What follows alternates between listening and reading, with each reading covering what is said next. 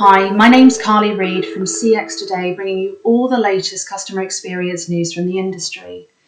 Now, today we're talking to Jonathan Rosenberg, CTO and Head of AI at Five9. Welcome, Jonathan. Thank you, Carly. Great to be here. Thanks for having me. Not a problem at all. Thanks for coming along. So, we're here today to discuss with Jonathan a little bit more about AI in CX and how artificial intelligence can benefit customer experience. Um, now, we're going to get to know Jonathan a little bit better over the course of this exclusive interview. But, Jonathan, for the sake of our viewers, could you perhaps tell us a little bit more about yourself, please? Sure, uh, happy to do that, Carly. So, uh, as you mentioned, I'm the CTO and head of AI at Five9. Um, and I've been here about two and a half years. Prior to that, I was uh, the chief technology officer at Cisco Collaboration, uh, and amongst other things, drove their uh, next gen WebEx uh, platform, uh, as well as actually their AI initiatives that led to the acquisition of companies like MindMeld and WebEx Assistant. And then before that, I was the chief technology officer at Skype, uh, where I also ran their AI team back in the super early days when AI was still like, you know, almost more of a research project. So been working on AI technologies all along and actually came to Five9 because I had like a foundational belief that the entire future of the telecommunications industry was going to be driven by AI. Uh, and that we were going to see that first in the contact center. And thus, the contact center was a, pl- a great place for me to get started and, and really help drive the industry forward in that direction. Wonderful, that's fantastic. And so, with that in mind, then, Jonathan, let's get down to our questions. So, first one is how do you think that um, AI has perhaps paved the way for agent augmentation to service the next generation of omni-channel customers? Yeah, yeah, no, that's a that's a great question. So, we see it's making a, a huge difference now, and there's really sort of three categories in which AI can be applied to provide agent augmentation. Uh, the first of these is sort of what we call pre-call or, or pre-chat uh, or pre-interaction, where the user is conversing with the AI in order to um, without a human in the loop. So it's a human to AI conversation. Uh, and that can be for self-service or it can be for routing, meaning the AI is really just collecting information to ultimately guide the user to an agent and do a really good job at it. And then there is once the user is connected to an agent, we're sort of in call. And here we see the role of AI is to guide agents to help them do a better job meeting the needs of the customer by helping them get information, access to information more quickly, allow them to spend more time on actually empathy and communication, which is the main thing we, you know, we, we've hired them for in the contact center. And then the last is post call, where we look at analytics and reporting and data. Um, to understand what's going on inside the contact center. And uh, we've seen huge growth in all three of these areas, actually, uh, and um, really uh, a lot of exciting stuff going on in the world of the first one, the pre-call area, where we've seen really an explosion of interest in this space uh, that led us to the acquisition of a company called Inference that we bought, I think, like six, nine months ago, something like that. Brilliant. Thank you so much, Jonathan. And how do you think that advancements in AI, um, I suppose during the pandemic, uh, provided contact center transitions? And could you perhaps give us a couple of examples? Yeah, absolutely. So, I mean, pandemic changed everything for everyone, as we all know. I'm sure we're all tired of hearing that lead in, actually. so I can't believe I said it myself. But uh, for the contact center, we saw a bunch of big trends. First, in general, was you know an acceleration of the move to the cloud uh, you know, the contact center, the pandemic led to agents being at home. Uh, it led to an increased demand of agents and time from them because everyone was doing everything by online and communications, whether it's voice or chat or email. So just a huge demand spike for contact center uh, agent services. So that a lot of people felt they, they couldn't even get there without getting to the cloud. So that was a starting point. And the cloud is also really a unnecessary thing for AI. AI really only works in the cloud, and so uh, you know that sort of has enabled us to do more and more uh, AI technologies. Where AI has really helped is we saw a lot of usage of IVAs, in particular uh, virtual assistants, to help field the massive influx of call volumes. So to give an example, one of our customers was directly supporting uh, COVID relief. This, this COVID clinic is the name of the group Uh, and as you can imagine, there's just a ridiculous amount of inbound calls for people who want to schedule vaccinations and appointments. And by deploying an IVA with them, we are able to field a lot more of those calls and allow people to get their appointments uh, scheduled, which you know directly helps people. So it, you know AI had a direct impact there in, in helping um, deal with the pandemic. Uh, but across the board, these uh, virtual assistants have helped allow contact centers to scale, uh, and uh, and that's a really big deal. Fantastic! That's brilliant news. Thank you so much, Jonathan. And I suppose could you tell us a little bit more about hyper migration and the way that AI um, has played a part in this during the pandemic, please? Yeah, yeah, yeah. That's a great question, Corey. And I, and I spoke a little bit about this in, in the last question, right? Which is that you know the, the pandemic generally drove a migration to the cloud. Um, and and let me talk about that for a moment too. So I, I get asked this a lot. Like it is the case that you don't have to go to the cloud to deal with work from home agents. And obviously, plenty did, right? It's not like every single contact center in the world migrated to the cloud in like two months and there was none left of an on prem contact center. That clearly didn't happen. But when you have an on prem contact center, it becomes way more complicated, way more difficult. Uh, you have to deal with like bandwidth and traffic management of all these remote agents now funneling all their voice back to the premise contact center, VPN access, you know, security and firewall considerations, um, and uh, you know, late uh, quality of service and voice latency issues. It just all becomes harder. So it's doable, but it's much harder. So, so we did see a migration uh, that, that accelerated as a result of the pandemic, and and for many of the customers, these are transitions that they were planning to do anyway. You know, these are folks that knew they needed to get to the cloud, and for a lot of folks, this was the okay, it's time to time to really go do it.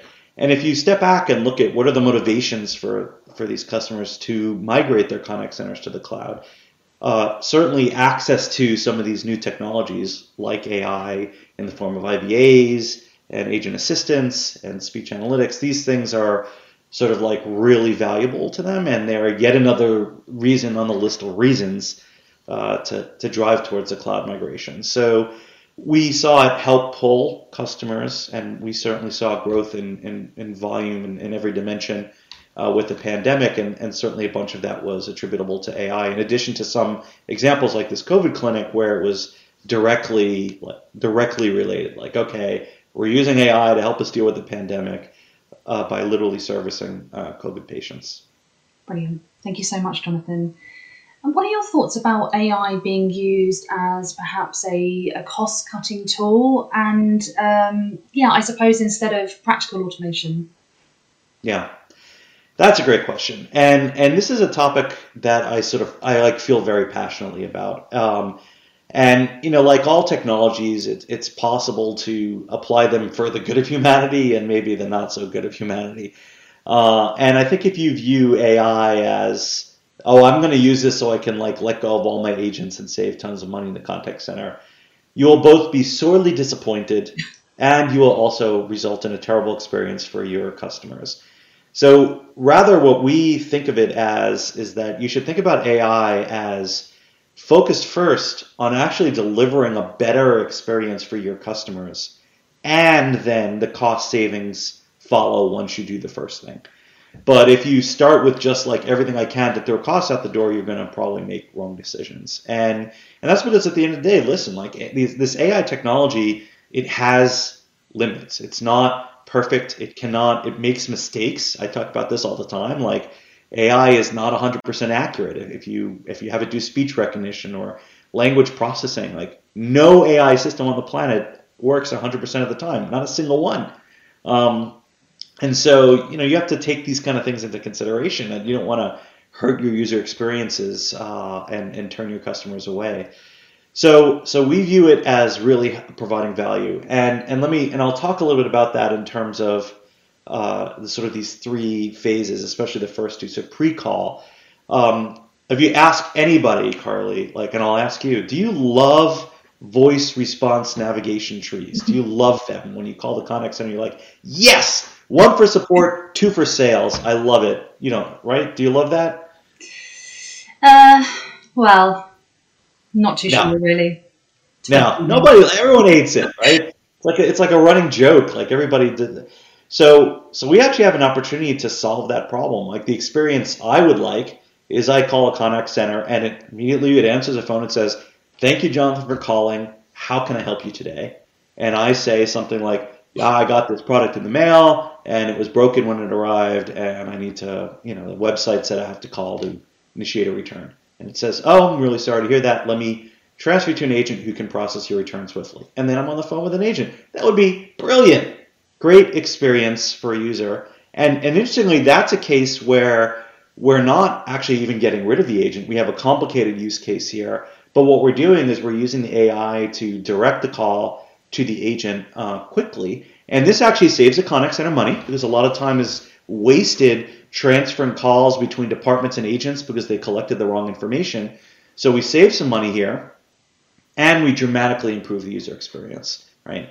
Uh, and, and, another example, of course, is, is self-service, right? Where if you think about it from the perspective of user experience, these days everyone is used to having like a, a Siri or an Alexa or some kind of or Google Home in their house, and they've gotten used to this like instant access to knowledge and information. One question, instant answer, right? And so we can now with IVAs we can provide that kind of experience, not just for like asking who was the actor in that movie or is such and such dead, which I do. It's maybe it's weird, Carly, but I'm watching a TV show or a movie from the 80s. I'm like, oh, is that guy still alive? I ask Alexa if they're dead. Uh, anyway, my thing. So you know, we, we we have this opportunity to bring that type of like instant access to data to the contact center. So again, I'd like to be able to say, you know, hey, uh, you know, call up the contact center and, and say, uh, what's the has my order shipped yet, or um, you know, is this product in stock? Right? These are kind of questions that people today spend a long time on the phone and they're getting used to instant access to data. Let's deliver it to them. And that is a, is a huge win, right? Great improvement in customer experience and a, a huge reduction in cost. And the same goes even for agent assistance. So uh, we're big fans of that. We've released our agent assist application. It's been doing great. Uh, we just released our first customer case study, actually, and they got instant ROI from this product. But what's fascinating about it is they did it by also helping customers.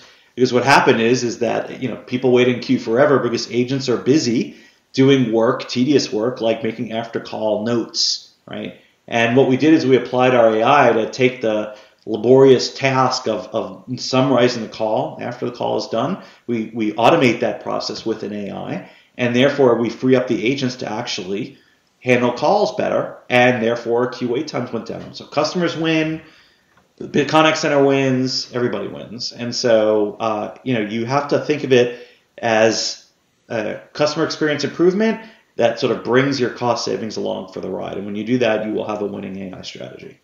Fantastic. Thank you. Brilliant answer, Jonathan. And I suppose that answer actually leads into my next question, sort of turning it on its head a little bit. But do you think that businesses, I suppose, lately have made a habit of leaning too much on AI? Um, and do you think this could be a mistake? Yeah.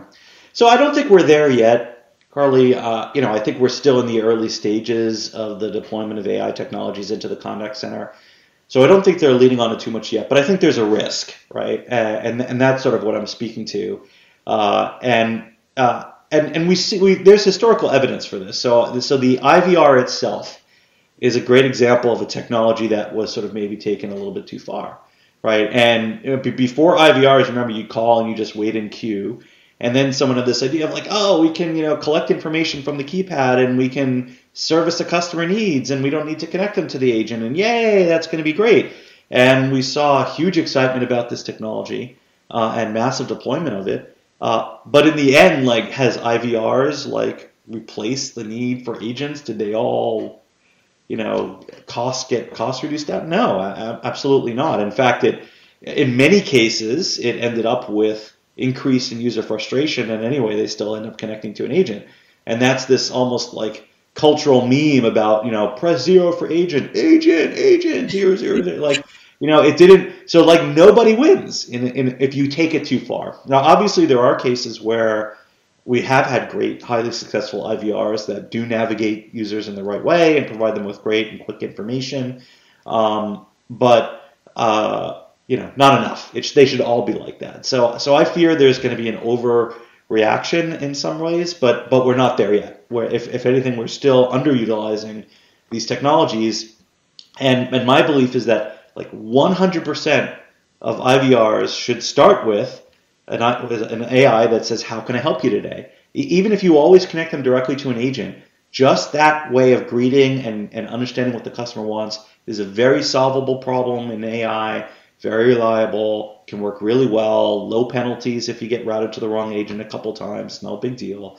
Um, and it's a dramatic improvement for customer experience. So there, where where like it should be every IVR. Like I, in five years, Carly, if I call an IVR and I get press one for sales, two for support, I'm gonna hang up. so so call to action for all you guys running contact centers. You should be seriously looking at IVAs at least for this sort of segmentation or routing function, and then the right levels of self-service, uh, and then deploying Agent Assist to help agents out. So that's where you, you got to go.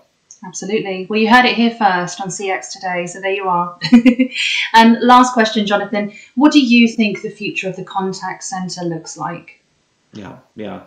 So I've uh, I've talked a little bit about that through many of these questions. So to sort of to summarize what the future of the contact center looks like. First, it's in the cloud.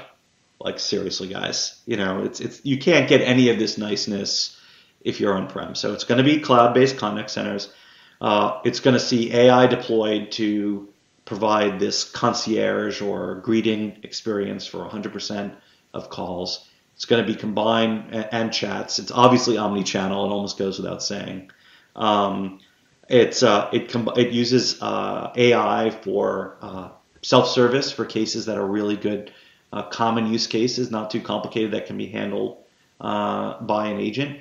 Uh, it's combined with agent assistance for every agent so that all these tedious tasks are taken off their shoulders and they can focus on empathy and human connection, which is ultimately what people really want when they're calling up the contact center. Um, and it's going to be supported by agents that are a lot of them working from home right? And so we'll see all kind of suites of, of tools out there for helping contact centers manage a highly distributed work from home, globally available workforce. Uh, so big changes ahead exciting times for the contact center. Absolutely. Brilliant. Thank you so much, Jonathan.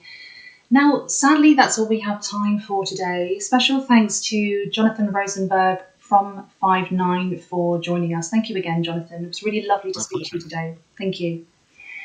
Now, if you enjoyed our exclusive interview with Jonathan from Five9, then please do share our video on social media. It's always greatly appreciated when you do so, and do subscribe to our channel as well. So, from myself and Jonathan, that's it from us. I'm Carly Reid from CX Today. Thank you for watching.